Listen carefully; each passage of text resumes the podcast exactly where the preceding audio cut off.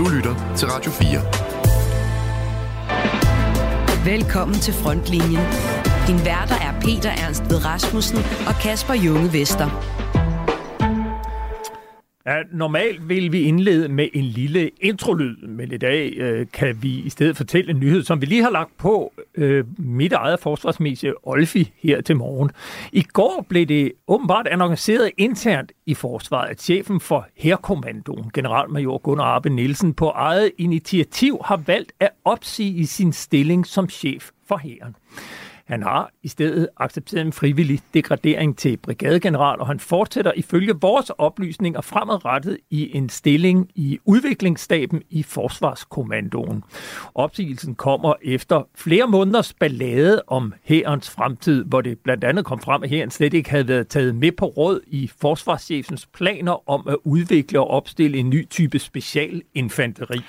Vi har selvfølgelig forsøgt at komme i kontakt med Gunnar Arbe Nielsen selv og inviteret ham til et interview, men han har altså ikke svaret på vores henvendelse endnu. Og så skal jeg lige sige, det har han så netop i en sms. Han lover at vende tilbage. Han sidder i møde. Der var simpelthen en helt ny udvikling, som øh, ikke havde nået mig. Men det korte og lange er, at vi kommer ikke til at bruge mere tid på den nyhed i, i den her udsendelse, fordi den er altså som nævnt øh, helt dukfrisk. Vi kommer selvfølgelig til at følge op i næste uge med øh, reaktioner. Til gengæld, hvad vi skal tale om, det er Sveriges nært forestående optagelse i NATO, efter at det mandag blev klart, at Ungarn ikke længere stiller sig i vejen. Hvad det betyder for alliancen, som for en stor del af den til i hvert fald europæiske medlemmers vedkommende, værer sig en smule ved tanken om Donald Trump tilbage i det hvide hus, det skal vi se nærmere på med en af landets fremmeste NATO-eksperter lige om lidt.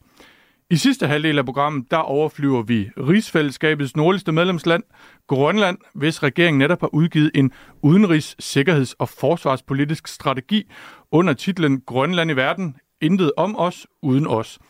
I den udstikker Grønland den retning, man de kommende år vil følge på det udenrigspolitiske område, herunder hvilken rolle man ønsker at spille sikkerhedspolitisk som arktisk stat med ambitioner om selvstændighed.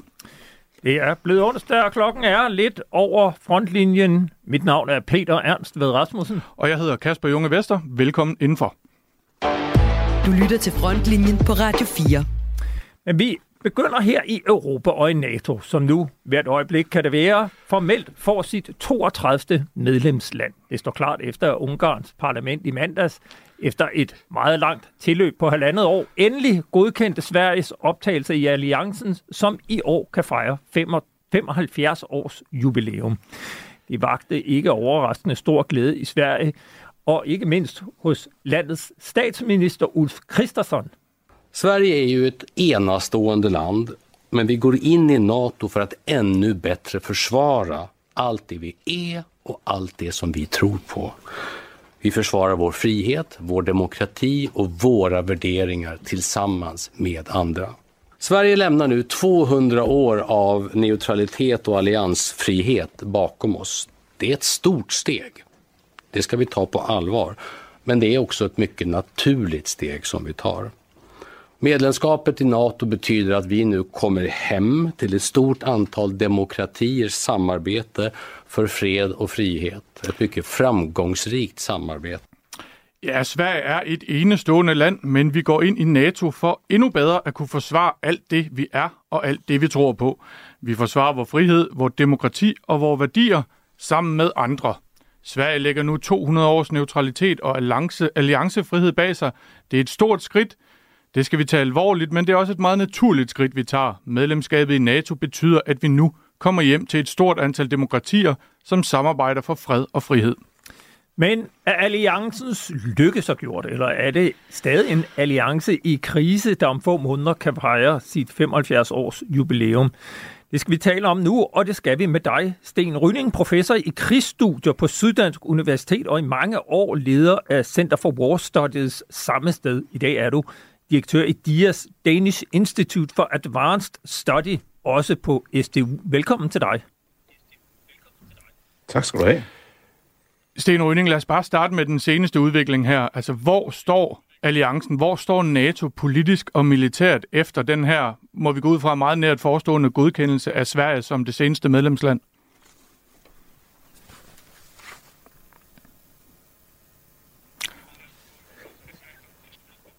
Kan det, du høre det os? Ja, jeg kan... røg lige ud. Der forbindelsen røg lige et kort øjeblik. Jeg tror ikke, du hørte spørgsmålet, så det, det kan Kasper jo. lige stille igen. Det... Ja, nu kan jeg høre. Ja. Okay, du får lige spørgsmålet igen. Og, fordi jeg lagde op til, at vi ligesom uh, skulle starte med den seneste udvikling her, som, som vi nævner, altså Sveriges optagelse ja, i NATO. Hvor står alliancen? Hvor står NATO politisk og militært efter den her, må man gå ud fra, meget nært forestående optagelse af Sverige?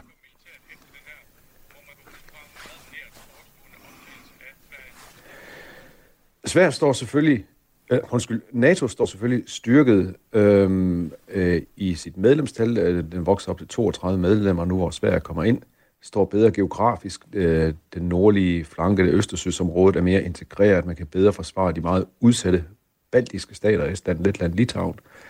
Øhm, øh, og NATO har ligesom mobiliseret meget stærkt efter øh, februar øh, 22, da Rusland invaderede Ukraine omkring demokratisk forsvar af demokratiske værdier, og at der skal leveres øh, et sammenhold, øh, også militært, omkring øh, den aggression, altså for at imødegå den aggression, Rusland øh, øh, forfølger. Det er den gode nyhed. Den dårlige nyhed er, at øh, det er svært, og at øh, USA ryster på hånden i dag. Øh, man, kan, man kan sige, at øh, forsvaret af den europæiske orden, som NATO repræsenterer, øh, vi har egentlig bygget Europas sikkerhed på NATO, den starter i Ukraine, og det er der, at amerikanerne ryster på hånden efter at have taget lederskab i starten, og det, det må man give dem, men nu ryster de. Og europæerne er ikke klar. Samtidig er, er det gået op for europæerne, hvor langt fra man er til at kunne levere en reel forsvarsevne af sit eget øh, territorium øh, i, i, øh, i, øh, i, i lyset af russisk aggression.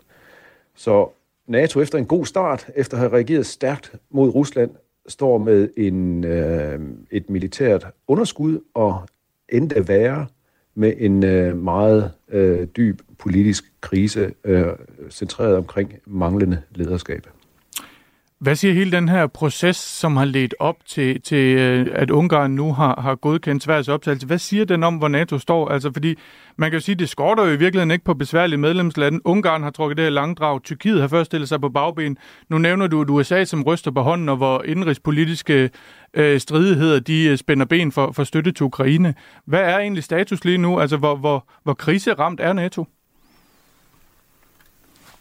Jeg synes, det er alvorligt, Øhm, også historisk set, altså NATO er, er jo så, så, så at sige altid i krise, fordi der er så mange lande, og der, altså, der er så meget at snakke om. Men øh, selv i det perspektiv er det alvorligt. Øhm, øhm, og jeg synes, at øh, historien om Sverige, og hvorfor det tog så lang tid, handler om, øhm, hvor, hvor, øh, hvor svært det har været for USA at sætte sig igennem over for Tyrkiet, som først og fremmest var dem, der satte bremsen på, og så Ungarn. Hvorfor skulle det tage så lang tid? Hvorfor lagde amerikanerne ikke mere lederskab ind i at få det kørt igennem på et tidspunkt, hvor øh, der er udbrudt storkrig i Europa? Øhm, det, er, det er på en eller anden måde en, øh, et, øh, et tegn på, at øh, lederskabet er blevet mere svært, er blevet sværere. Og det ser vi også i øh, det, den anden side af den mønt, det er, øh, hvor meget amerikanerne har leveret af hjælp til Ukraine. Igen, de ryster på hånden lige nu. Øh, den militære hjælp er svundet ind. Men det, de har leveret igennem de to sidste år, øh, har været nok til at få Rusland til at bløde, men det har ikke været nok til at få Ukraine til at vinde. Og det, det er et tegn på, at Team Biden, som mange europæere ellers holder meget af, er usikker på, hvor meget de skal gå til den, og hvor meget de kan øh, udsætte Rusland for, uden at det her det eskalerer og kommer ud af kontrol. Øhm, og prisen har altså været, at øh, krigen trækker ud, og nu slider den øh, Ukraine øh, farligt meget ned. Hvis vi så lige holder fast i de to dele, altså Ukraine og USA. Nu øh, kommer det her præsidentvalg til november. Donald Trump har jo været præsident før, og jeg tror, der er mange, som i virkeligheden rent militært i Europa var taknemmelige for, at der kom en amerikansk præsident, der slog i bordet og sagde, nu tager jeg sammen. For det betød jo, at Europa trods alt begyndte at opruste, men slet ikke i tilstrækkelig grad. Når nu der er udsigt til, at han måske vender tilbage, er det ligesom om, der er kommet et wake-up call nummer to til de europæiske ledere, som nu igen ruster endnu mere op. Lad os sige, at Donald Trump han bliver præsident øh, til januar næste år. Hvis europæerne rent faktisk nu igen har formået at øh, komme efter efterslæbet, i hvert fald godt på vej, hvordan ser du så udviklingen? Øh, skal vi frygte, at han trækker USA ud af NATO, eller vil han stadigvæk, som han gjorde de første fire år, holde fast i NATO, og så måske i virkeligheden spille på, at det var ham, der fik Europa til at opruste? Og hvad vil han gøre i forhold til Ukraine? Altså, faktum er, at vi ved det ikke. Øh, men baseret på, øh, hvad han har sagt i den valgkampagne, der er i gang, så har han ingen øh, tabt kærlighed for Ukraine. Han synes, det er et spild af amerikanske ressourcer. Han synes generelt, at Europa er spild af amerikanske ressourcer. Han vil have, øh, at europæerne i langt højere grad betaler til USA for at få den beskyttelse, øh, som USA leverer. Øhm, det er en form for studhandel. Og dermed ligger han meget langt fra det, som altid har været NATO, nemlig kernen omkring, at man står sammen uanset hvad. Det er NATO's afskrækkelsesevne. Der er ingen, der for alvor stiller spørgsmålstegn ved, at NATO-landene står sammen, komme hvad vil. Der er Trump ikke. Øhm, men, men vi ved ikke, hvor langt han vil gå i det opgør. Øhm, den, den gode læsning er, at han vil nok gøre lidt ligesom sidst, flippe ud, være ubehagelig, øhm, være selvcentreret, øh, øh, i høj grad trække europæerne rundt i managen, øh, men levere øh, en amerikansk bistand, der gør, at øh, the show can go on, at øh, det her det kan fortsætte, øh, selvom det gør mere ondt på europæerne. Men det er også anden gang, han øh, i så fald bliver præsident, og øh, mange øh, spekulerer i, at øh, anden gang vil han være mere fristillet til at forfølge sine instinkter og sine store ambitioner, øh, Øhm, og rigtig slå sig løs. Øh, og det kan meget vel betyde, at øh, han stiller spørgsmålstegn ved det her solidaritetsprincip og siger, det, det, det går ikke, det vil jeg ikke være med til. Kongressen har luret det, øh, selv med det republikanerne, og har sagt, at øh, en præsident, dermed underforstået Trump, kan ikke trække USA ud af NATO, fordi det er senatet, der har skrevet under på den traktat. Men en ting er, at hvad kongressen siger. En anden ting er, at hvis Trump som præsident stiller sig op og siger, at jeg er øh, øverstbefalende for de væbnede styrker i USA, og jeg vil ikke stå med de NATO-allierede, så, så vil der være så meget usikkerhed omkring NATO, at det de facto vil punktere alliancen. Det kunne meget vel ske. Øhm, og derfor er europæerne, vi ser de europæiske lande, i uhørt grad øhm, prøve at søge sammen og se, om de kan, de kan i sidste øjeblik, øh, fordi krigen i Ukraine er to år gammel, Ukraine er slidt, øh, europæerne er langsomme ud af starthullerne, og det går nu op for dem, at Biden og kongressen kan ikke levere lederskabet, fordi Trump, han sætter en kæp i hjulet. Øhm, og europæerne har læst skriften på væggen, men de er, de er sent ude. Det er, det er øh, øh ikke sikkert, at de kan levere kampkraft nok til, at Ukraine kan stå, og dermed vil NATO lide et alvorligt knæk. Men, men en ting er jo Trump. USA er andet og mere end, end Donald Trump, øh, selv hvis han skulle blive præsident igen. Hvad er det for sikkerhedsinteresser? For der må jo være nogle interesser. Det er jo ikke ren altruisme, øh, at amerikanerne er, øh, er med i NATO. Hvilke sikkerhedsinteresser har de i Europa, og kan de ikke trumfe, øh, hvad Trump øh, måtte, måtte mene? Det, den amerikanske interesse i Europa er, at, øh, at øh, det partnerskab, de har med NATO-landene, skaber kæmpe stor stabilitet, stor frihandel, stor vækst og velstand og sikkerhed, også for USA. Og når USA øh, udøver internationalt lederskab, øh, altså engagerer sig i verden, så har de altid partner og allierede med sig. Det er en kæmpe ressource for USA. Og når man kigger på Rusland eller Kina, deres øh, store satsninger internationalt sker typisk uden allierede og partnere. Så USA har en stor ressource i at have allierede øh, med sig. Øhm, og det gælder jo både i Europa, og det gælder i Asien. De har alliancesystemer både i øst og vest, når man ser det fra øh, USA. Så der er der ingen tvivl om, at det her det har været en konsensus i, i USA i mange år. Men det, er ikke den akse, lad os sige øst-vest-aksen, Trump han øh, er investeret i, eller han forstår. Han forstår en nord-syd-akse i USA, som peger mod øh, fra USA ned mod øh, Latinamerika, og de flygtningestrømme, der kommer der, immigration, det er den sydlige øh, grænse, build that wall, som han siger, og det handler om amerikansk identitet. At han vil være garanten for, at USA ikke bliver overrendt, og så skal der ikke komme nogle snyltende europæere og tage amerikanske ressourcer og bede dem om urimelige ting. Det er hans logik, og den, den støder fundamentalt ind i den overordnede, skal vi sige, mere strategiske øst-vest-logik i amerikansk politik. Hvis vi så kigger på øh, NATO's rolle i Ukraine, sådan bredt set, så har der jo øh, altså grænserne, de røde linjer, de har jo rykket sig gang på gang. Altså hvor vi først regnede med, at Rusland ville rykke ind og tage hele Ukraine, så er der jo ellers faldet røde linjer, og vi sender meget snart øh, de første danske F-16-fly til Ukraine. Men samtidig er Ukraine jo presset i defensiven.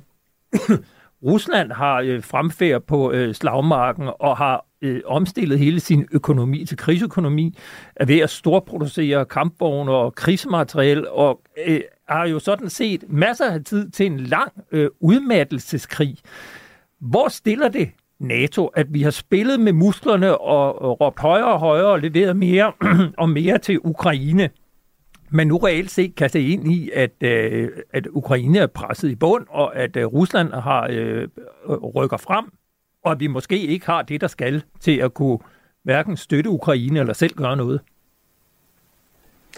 Det er klart, det underminerer NATO's troværdighed, fordi NATO har sagt, at vi er med Ukraine, øh, så længe det, øh, det må blive nødvendigt, altså for as long as it takes. Og det har alle sagt igen og igen. Og hvis det så øh, fører til, at Ukraine knækker, fordi hjælpen var ikke stor nok, så skader det meget direkte NATO's omdømme, eller rygte, gode rygte, for at stå ved sit ord.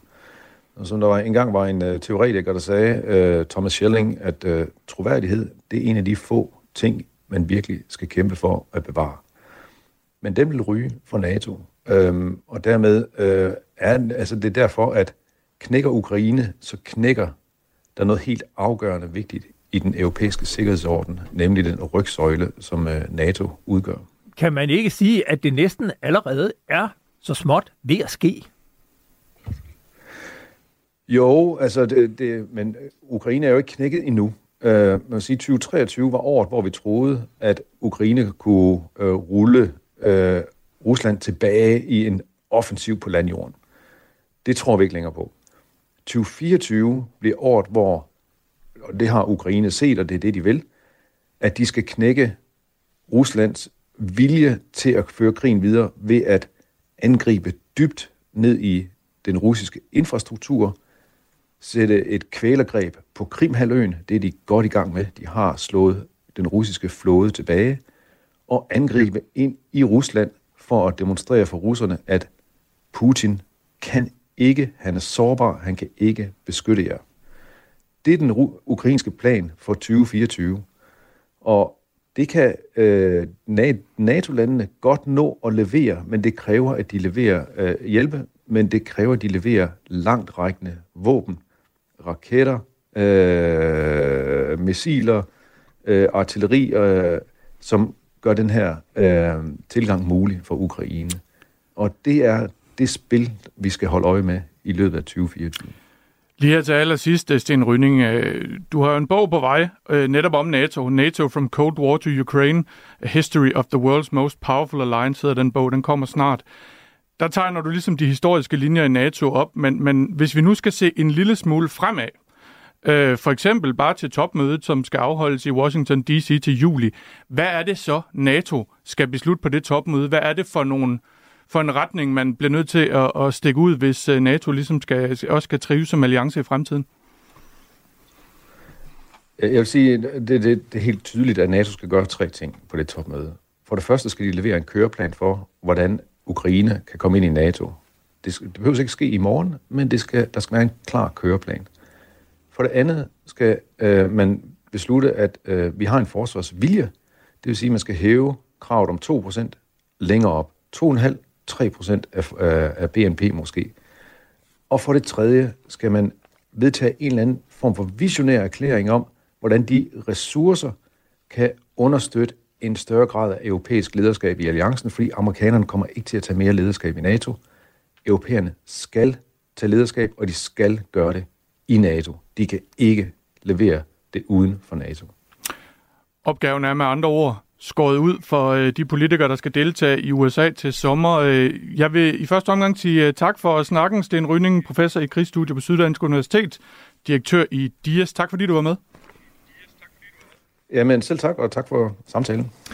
Vi lover at vende tilbage en øh, anden god gang.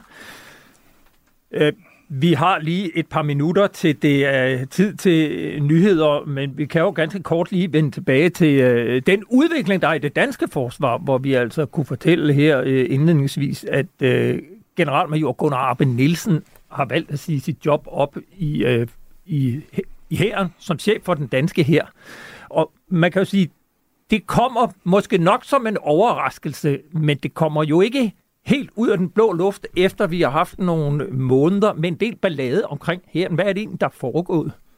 Jamen, der er jo det foregået, at der sidder i hvert fald nogen i herrens ledelse og føler, at de er sat lidt uden for indflydelse i planlægningen af det nye forlig, og hvad, hvad herren skal kunne, og hvad der skal indkøbes til herren, og hvordan fremtiden i det hele taget skal se ud på ikke bare herrens område, men selvfølgelig i virkeligheden hele forsvarets område. Og, og øh, nu må vi jo høre, hvad Gunnar Arbe Nielsen han selv fortæller om sin bevæggrunde for at sige op, men, men det er jo svært ikke at læse ind i den debat, der har været om, om den retning, det stikker i, og den indflydelse, som man som topofficer her har eller ikke har på, på den proces? Vi har jo i hvert fald selv talt med Henrik Lyne nogle gange, som er brigadegeneral og næstkommanderende i herrekommandoen, som jo har fortalt, at da vi kunne læse det lækkede oplæg til forlisforhandlingerne, som forsvarschefen havde øh, udarbejdet, der stod der om det her specialinfanteri, og hvor det var ret tydeligt på Henrik Lyne, det var i hvert fald ikke noget, der var vendt med hærens ledelse. Altså, der havde man siddet over i øh, forsvarets ledelse og fundet ud af, hvordan hæren skulle, udrette, øh, øh, hæren skulle indrettes, uden at hærens ledelse reelt set var øh, taget med på råd, men ligesom havde fået proppet den ned i halsen. Og samtidig så var der hele debatten omkring øh, styrkemålene, hvor NATO's styrkemål siger, at Danmark her øh, det 1. januar skulle stille med en middeltung brigade, og i 2032 skal stille med en tung brigade. Det er jo ret tydeligt noget, som forsvarschefen ikke har ønsket. Han har ønsket at prioritere øh, øh i hvert fald nogen vil sige primært flyvevåbnet med flere fly.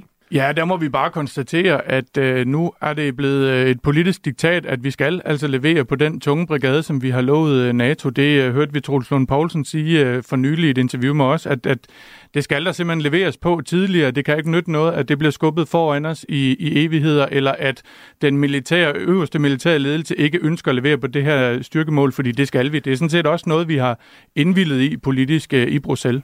Og i virkeligheden er det jo også det, som vi godt kunne tænke os at grave ned i, og som ikke er så nemt at få folk til at tale om, for det i virkeligheden er det jo paradoxalt, at vi har en forsvarschef, som ikke ønsker at opstille en tung brigade, og som har afleveret et oplæg til politikerne, som var øh, udskød øh, brigadens mål til at være her fra 24 til 32, og nu har vi så en forsvarsminister, det skal han levere, siger han, og, og forsvarsministeren har så oven i det øh, fundet det nødvendigt at bestille en række analyser, fordi man i virkeligheden ikke har været tilfreds med det oplæg, der er kommet fra forsvarschefen, fordi ja, han ikke står opstillet nogen optioner. Og det er jo i virkeligheden en hel historie i sig selv, øh, at de her analyser, de skal jo leveres af civile konsulenthuse. Og hvis der er noget, man er træt af, i, når man er i trøjen i forsvaret, når man taler med officerer og befalingsmænd i virkeligheden hele vejen ned gennem systemet, så er det den her stærke civile indflydelse på, hvad der er foregået. Det var de civile konsulenthus, som, som øh, anbefalede de her besparelser, som gør, at vi står, hvor vi står i dag. Nu skal de altså igen involveres den her gang i, hvordan forsvaret skal bygges op igen. Øh, det ved jeg, der er endda meget stærke meninger om ude i og man kan sige, forsvarsministeren har selv tidligere udtalt øh, sig meget kritisk omkring de øh, civile konsulenthuse, der forårsagede alle de for, øh, besparelser. Nu er det tid til nyheder. Vi er tilbage om øh, fire minutter øh, her på frontlinjen.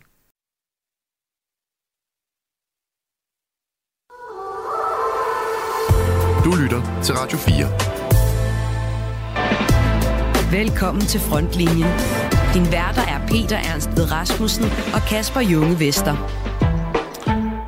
Fra Sverige, Ungarn og NATO skal vi nu øh, hjem til rigsfællesskabet. Fristes jeg til at sige, at vi skal til rigsfællesskabets nordligste medlemsland, Grønland, som øh, tidligere på måneden offentliggjorde sin øh, nye udenrigs-, sikkerheds- og forsvarspolitiske strategi, som udstikker rammerne for øh, de næste 10 år, eller for perioden 2024 til 2033. Og nu skal vi se lidt nærmere på, hvad den går ud på, og hvad ambitionerne med den er. Og øh, i den forbindelse har vi fået besøg af dig, Aya Kemnitz. Du er medlem af Folketinget, hvor du repræsenterer IA, som samtidig er regeringsparti i Grønland. Velkommen til. Mange tak. Kan du ikke starte med at sætte nogle ord på, hvorfor har Grønland behov for en udenrigs-, sikkerheds- og forsvarspolitisk strategi, som den I har udgivet? Jeg synes, overskriften siger det hele, fordi overskriften den hedder Intet om os uden os, og, og det har været et vigtigt motto også for mig i mit arbejde i Folketinget, at hver gang vi snakker om Grønland, forhandler om Grønland, så skal Grønland også sidde med ved forhandlingsbordet. Og øh, vi har kæmpet i mange år fra vores parti for, at vi netop skulle have en udenrigspolitik til at sætte en retning i forhold til, hvad det Grønland ønsker. Og jeg er rigtig glad for, at det er stort set alle partier i Grønland, som bakker op om den her udenrigspolitik, som netop sætter nogle sådan også langsigtede mål for, hvad er det, vi egentlig gerne vil, både på udenrigspolitikken, sikkerhedspolitikken og forsvarspolitikken. Hvor vigtigt et skridt er det øh, i ambitionerne, eller hvad skal man sige, bestræbelsen på at virkelig gøre ambitionerne om grønlandsk selvstændighed? Man kan sige, det er jo et led øh, i det. Altså jeg sidder jo som folketingsmedlem, og en af de opgaver, vi har, det er jo blandt andet at påvirke den udenrigspolitik, som Danmark fører på vegne af, af Grønland. Og det er jo selvfølgelig primært Naalakkersuisut, som sætter retning, men det er jo også der laver rugbrødsarbejdet i dagligdagen, kan man sige. Så jeg synes, det her er jo med til at sætte en overordnet retning, og sådan set også at gøre mit arbejde lidt nemmere, fordi så ved jeg, okay, det er det, der er bred politisk opbakning til, at det er den vej, vi gerne vil gå. Nu har der jo gennem øh, mange år, der har forholdet mellem Danmark og Grønland jo udviklet sig, hvor, hvor Danmark har haft en tendens til gennem årene bare at regere hen over hovedet på Grønland. Og der har jo været nye toner om, at vi er nødt til at inddrage grønlænderne mere, men stadigvæk så ligger det udenrigspolitiske jo sådan helt, øh, øh, hvad skal man sige, forfatningsmæssigt i Danmark. Hvor, hvordan har du oplevet, at man har modtaget den nye strategi i Danmark og i Folketinget? Jeg synes sådan set, at den er blevet godt modtaget. Øh, man kan sige, jeg har jo også været med i den proces, der har været hjemme i Grønland, og de overvejelser, der i hvert fald har været sådan helt fra starten af, fordi det her, må man jo også erkende, har taget mange år. Der har også været mange knaster, der har også været to skridt frem og et tilbage indimellem, synes jeg, når jeg kigger tilbage på, på tiden i forhold til, jamen, hvad er det, vi egentlig gerne vil, og, og så har det været måske sådan lidt interne magtkampe, der har fyldt lidt mere, end der har været fokus på, hvad er det, Grønland vil, og hvad står vi egentlig sammen om udad til. Og det synes jeg er vigtigt i forhold til udenrigspolitikken, at, at man er meget klar i spyttet omkring, hvad det er, man ønsker. Med på den forbindelse har vi også øh, dig, Jon Rabeck Klemmensen, lektor og faglig leder for Center for Arktiske Sikkerhedsstudier på Forsvarsakademiet. Velkommen til. Mange tak. Du har sammen med din øh, kollega Mark Jacobsen nærlæst den her strategi. Hvad bed I særligt mærke i? Jamen, øh, vi synes, øh, eller vores overordnede analyse var, at det her, øh, den her strategi rykker rigsfællesskabet i en, øh, i en meget positiv retning, øh, overordnet set. Øh, den gør rigsfællesskabet øh, lidt bedre til at håndtere nogle af de udfordringer, man står i, øh, udenrigs- og sikkerhedspolitisk i Arktis, i, øh, i et Arktis, der er præget af større øh, sikkerhedspolitisk øh, konkurrence mellem, øh, mellem stormagterne, og hvor rigsfællesskabet skal prøve at finde sin egen rolle i, øh, i, i det her, øh, det her kon, meget sådan komplekse situation. Øh, Øh, og man kan sige, øh, der er virkelig tre ting, den her strategi gør. Den, den første ting, den gør, det er, at den øh, muliggør, at øh, rigsfællesskabet nu kan udarbejde sin egen arktiske strategi. Det er jo sådan, at den gamle arktiske strategi løb ud i 2020, og siden da har, øh, har kongeriget Danmark jo som den eneste arktiske stat og øh, mens at øh, ikke-arktiske stater som, øh, som Schweiz og Holland og Singapore fik deres arktiske strategier, så har øh, kongeriget Danmark stået uden arktisk strategi. Det har måske været grænsen til lidt pinligt øh, en gang imellem. Øh, og det var netop fordi, at man øh, fra Grønlands side sagde, at vi vil have vores egen strategi først. Øh, men nu er den her strategi jo kommet, og så er øh, spillepladen åben for, at kongeriget kan få sin egen arktiske strategi. Den anden ting er, at det er, forhåbentlig kan være med til at skabe noget mere kontinuitet i, hvordan Grønland tænker øh, udenrigs-, sikkerheds- og forsvarspolitik. Der har lidt været en tendens nogle gange i Grønland til, at øh, tilgangen til, til sikkerheds- og forsvarspolitik lidt øh, svang som vinden blæste. Altså, at når man skiftede regering, jamen, så kom der også en helt ny vision for, hvad det var, Grønland skulle på det udenrigs-, sikkerheds- og forsvarspolitiske område.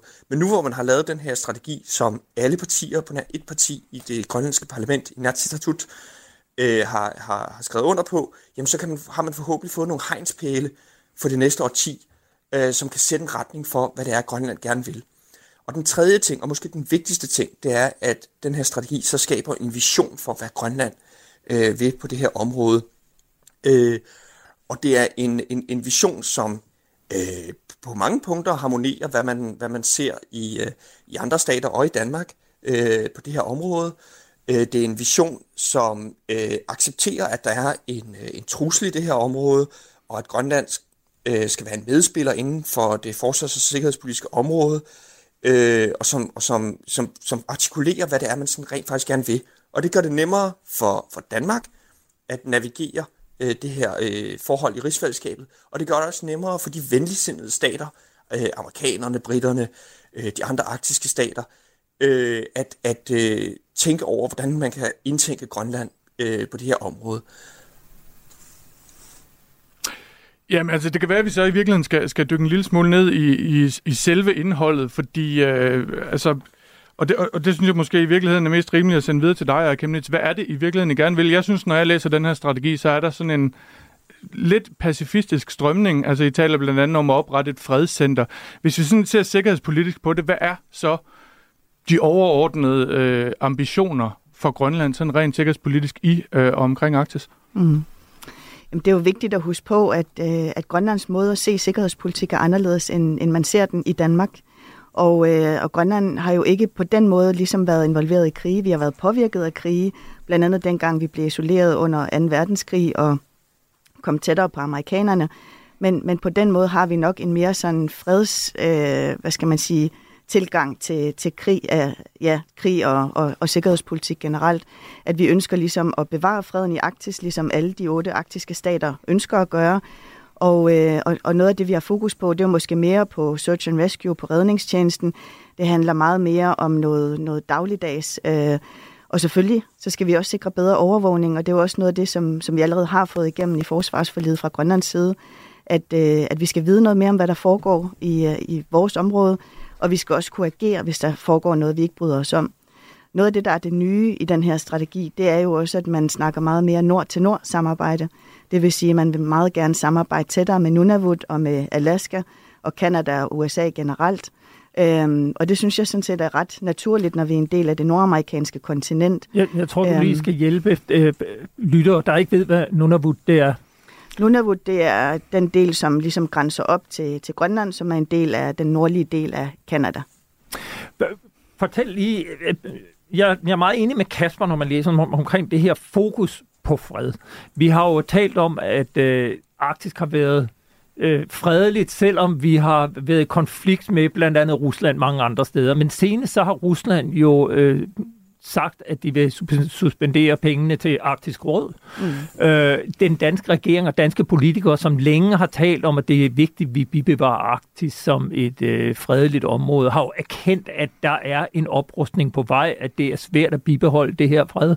Øh, samtidig kan jeg, kan jeg læse, at I jo lægger meget op til samarbejde med USA. Er I ikke sådan lidt øh, ubevidst måske selv også med til at, øh, at, at gøre det lidt mere øh, spændingsfyldt ved at invitere amerikanerne så meget ind, øh, når vi nu ser, at Rusland øh, agerer, som Rusland gør på den store internationale scene?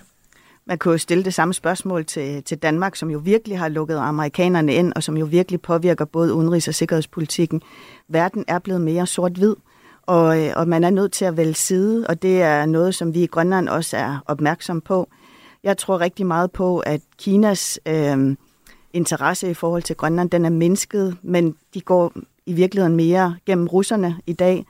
Øh, USA, efter min mening, er symbolsk til stede i Grønland, mere end at de er sådan stort sikkerhedspolitisk til stede. Man kan sige, selvfølgelig ved, der, ved vi, at der er Bidufik Space Base, øh, men det har været et vigtigt signal fra Grønland i mange, mange år, også på tværs af partier, at sige, at vi ønsker ikke, at der skal ske en oprustning i Grønland.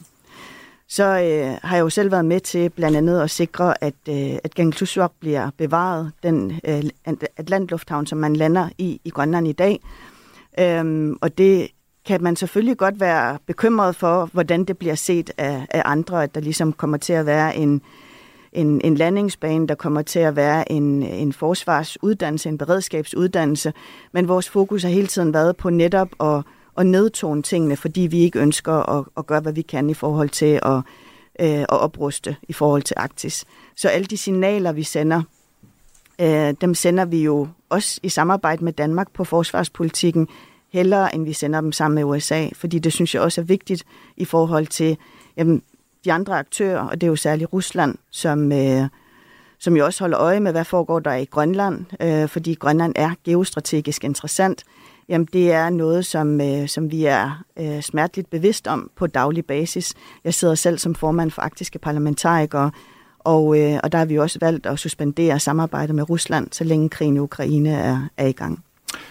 Ja, jeg kunne egentlig godt tænke mig at blive ved det her med, hvilken, hvilken rolle det danske forsvar skal spille fremover, fordi der er den her øh, gennemgående fredsstrømning i teksten, kan man sige. Der er også en meget fokus på øh, civil infrastruktur. I taler om overgang til et civilt SAR-beredskab. Øh, der er perspektiverne i en civil øh, værnepligt. Øh, der er noget med øh, civil infrastruktur dual use, altså noget, som skal kunne bruges både militært og civilt. Men der er jo stadigvæk en, en, en mere konventionel forsvarsopgave, som skal løses. Hvordan ser I Danmark og det danske forsvar spille den rolle fremover? Jamen, I øh, har jo lavet et forsvarsudspil, hvor vi har peget på seks forskellige områder, blandt andet kritisk infrastruktur, cybersikkerhed, øh, øget overvågning af, af nogle af de ting, som vi ligesom har fokus på. Og det kan man sige, det er måske mere sådan klassisk forsvarspolitisk. Og det er der sådan set også en bred politisk opbakning til. Så, så det skal man jo også se i lyset af den her udenrigspolitiske strategi. Øh, meget af det har vi faktisk fået igennem, så en del af den overordnede rammeaftale på forsvarsområdet indeholder jo de seks forskellige overskrifter, som vi har. Og, øh, og, og der tænker jeg, at, øh, at der er vi jo sådan set i gang med processen som del af forsvarsforlidet, men det her signalerer jo sådan set også, at Grønland gerne vil tage en større øh, rolle. Og det er jo op til Inatsisartut og Naalakkersuisut ligesom at finde pengene selv, for eksempel til at etablere den kystvagt, som man også har lagt op til, at man gerne vil, vil lave. Men jeg synes jo, det er rigtig godt, at grønlændere generelt bliver inddraget i de opgaver, øh, der handler om forsvaret af Grønland, fordi vi kender Grønland, vi kender grønlandsk, vi ved, hvad det er, der skal til at begå sig i vores eget samfund, øh, og det er en kæmpe fordel for forsvaret at få endnu flere grønlændere ind i forsvaret.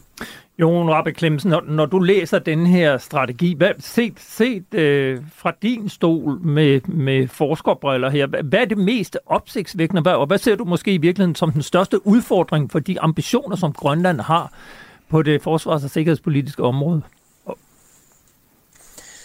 Altså, øh, den, stør, den største udfordring er øh, i virkeligheden den samme udfordring, som, øh, som man også lidt måske ser i, øh, i den danske tilgang til, øh, til, til øh, forsvars- og sikkerhedspolitikken i Arktis, og som, som jeg også siger, ikke?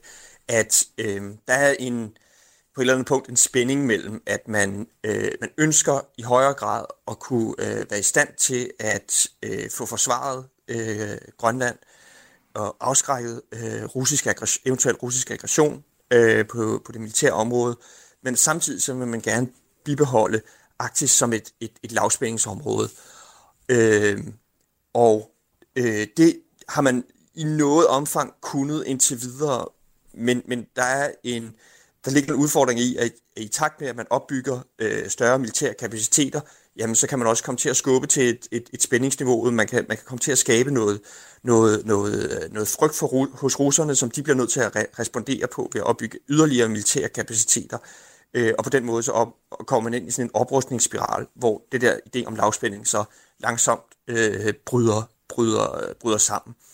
Øh, og den forsøger man i den, den her grønlandske strategi øh, at løse, øh, den her spænding, og det forsøger man at løse lidt på den samme måde, som jeg, øh, jeg vil mene, man også forsøger at løse den fra dansk side, ved at sige, jamen prøv at høre, vi fokuserer primært på øh, at blive bedre til at lave overvågning, og overvågning, det kan jo betyde mange forskellige ting. Det kan jo betyde overvågning i forbindelse med search and rescue, men det kan også betyde overvågning i forbindelse med øh, anti-ubådskrigsførelse, ASW. Øhm, og så forsøger man at sige, okay, vi fokuserer meget på øh, det geografiske område, som ligger væk fra Rusland, altså Greenland, Iceland, UK Gap, havet mellem Grønland, øh, Island og øh, Storbritannien, øh, hvor øh, NATO lige nu har en opgave om at blive bedre til at, øh, øh, at, at kunne lukke ned for de, øh, for de, for de russiske, for de russiske ubåde. Men, men spørgsmålet bliver bare, jamen, det kan være, der kommer et tidspunkt, hvor det ikke er nok bare at fokusere på, øh, på overvågning, øh, hvor man øh, bliver nødt til at træffe et valg mellem, om man øh, ønsker at opbygge mere kapable kapaciteter, kapaciteter, der måske også er i stand til at bekæmpe russiske ubåde for eksempel. Øh, og hvad, hvad, hvor vil man så træffe det valg? Vil man så fokusere på at øh, opbygge de her kapaciteter, eller vil, i, eller vil man fokusere på at øh, holde fast i den her idé om Arktis som et, som et lavspændingsområde? Så det er den, den, den helt grundlæggende, grundlæggende spænding, der er i, øh, i, det her, øh, i det her dokument. Du og Mark Jacobsen, I kalder øh, strategien et skridt i den rigtige retning, men I kommer også ind på, at, at der mangler nogle konkrete svar på, hvordan man løser nogle af, eller hvordan man, man opfylder nogle af de ambitioner, der er i, i, øh, i strategien. Kan du ikke prøve at sætte nogle ord på, hvor er det, der mangler konkrete svar fra, fra øh, den grønlandske regering? Ja, men altså, det, det er typisk, altså ofte for sådan nogle strategidokumenter som de her, Øh, så er de meget tit meget gode til at opstille, øh, opstille mål for, øh, hvad det er, man gerne vil opnå. Man vil gerne have guld og grønne skove, man vil gerne have øh, øh, en, en, en masse gode ting, men man er meget ukonkret i, hvordan øh, man rent faktisk ønsker at opnå øh, de her mål. Og der har, øh, altså for Grønland er det lidt nemt, fordi at øh, øh, stor del af forsvars- og sikkerhedspolitikken, det er jo ikke grønlandsk ansvarsområde, det er dansk ansvarsområde, Øh, og derfor så, øh, så, så kan man fra Grønlands side nøjes med at komme med nogle, komme med nogle henstillinger til, at vi synes ikke, at der skal opbygges for mange militære kapaciteter, og vi synes ikke, at ikke, ikke arktiske stater skal bygge have en, en permanent øh, øh militær tilstedeværelse i Arktis og, og sådan nogle ting.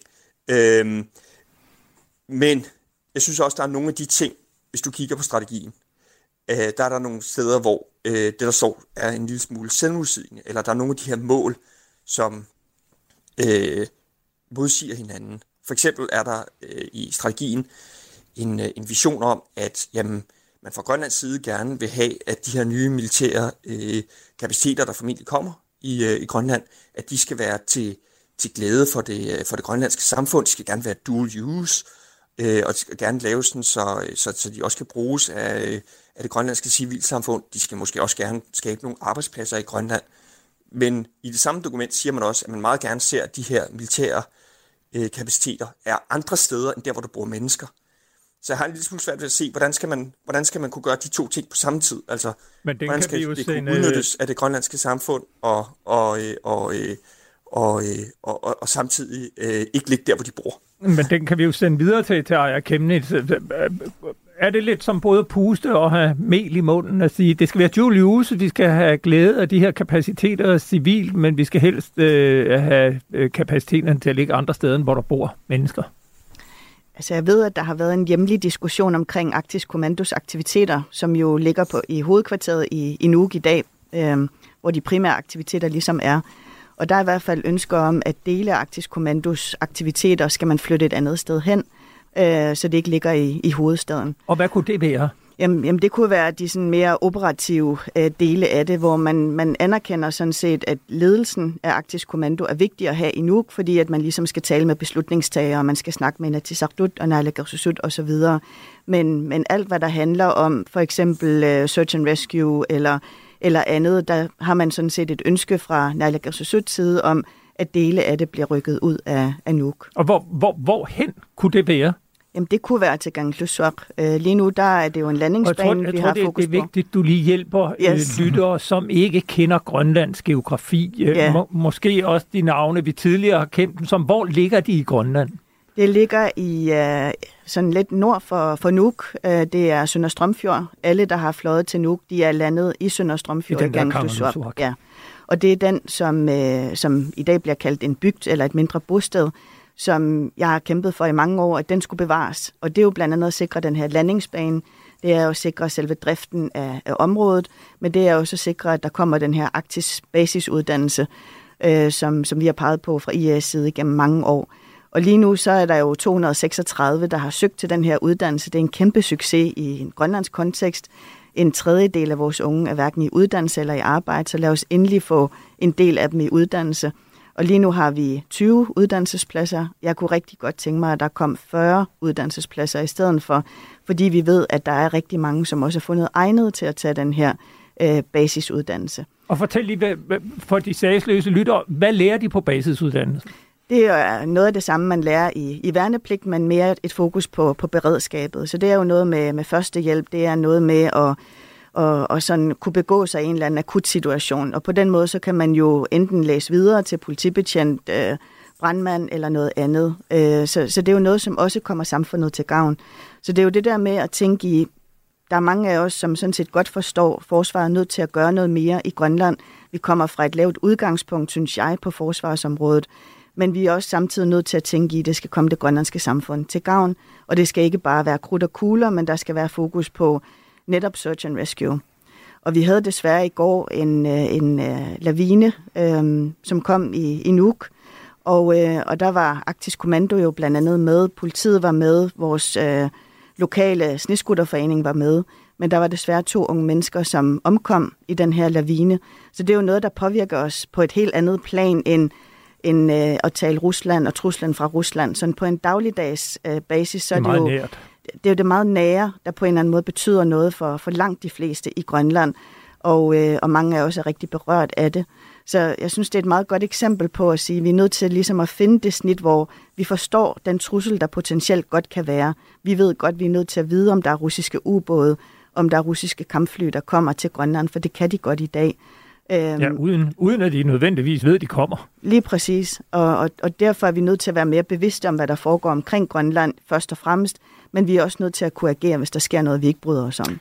En anden del af beredskab, som jeg noterer mig, I også øh, kommer ind på i strategien, det er, øh, hvad skal man sige, det er noget af det, vi også taler om øh, i Danmark, altså cyberberedskab og øh, risikoen for hybridkrise, hybride trusler osv. Hvad, hvad er det for en trussel, som I ser mod Grønland øh, i den del af spektret? Jamen, vi har jo allerede haft fire cyberangreb øh, på Grønland, og det har været alt fra vores eget parlament, det har været en af vores kommuner, et vores allerstørste selskab blandt andet, ikke? Og, og derfor er det jo vigtigt, at man, man netop tænker i hybridkrig, og hvordan forholder man sig til det. Og, øh, og samtidig så har vi jo også haft en ret stor strømafbrydelse, som jo lagde Nuuk, vores hovedstad, ned i, øh, i flere dage, og som jo også skabte en form for krisesituation.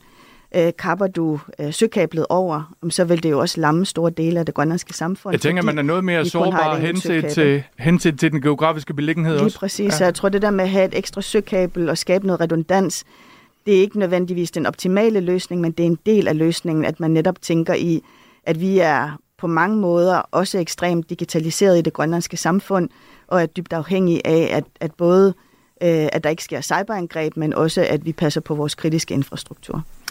Øh, her kort til sidst, Jon Rabeck Klemmensen. Hvad forventer du, der sker nu her? Nu er den her strategi ude, og der er øh, forhandlinger om forsvarsforlidet i, i gang. Der kommer flere delaftaler, hvor man jo blandt andet også skal tale arktisk. Øh, er det noget, der kommer til at blive brugt i, øh, i forhandlingerne? Ja, altså øh, Grønland og øh, Færøerne indgår jo i, øh, i øh, forsvarsforlisforhandlingerne øh, gennem en aftale, man indgik for nogle år siden med, med Forsvarsministeriet.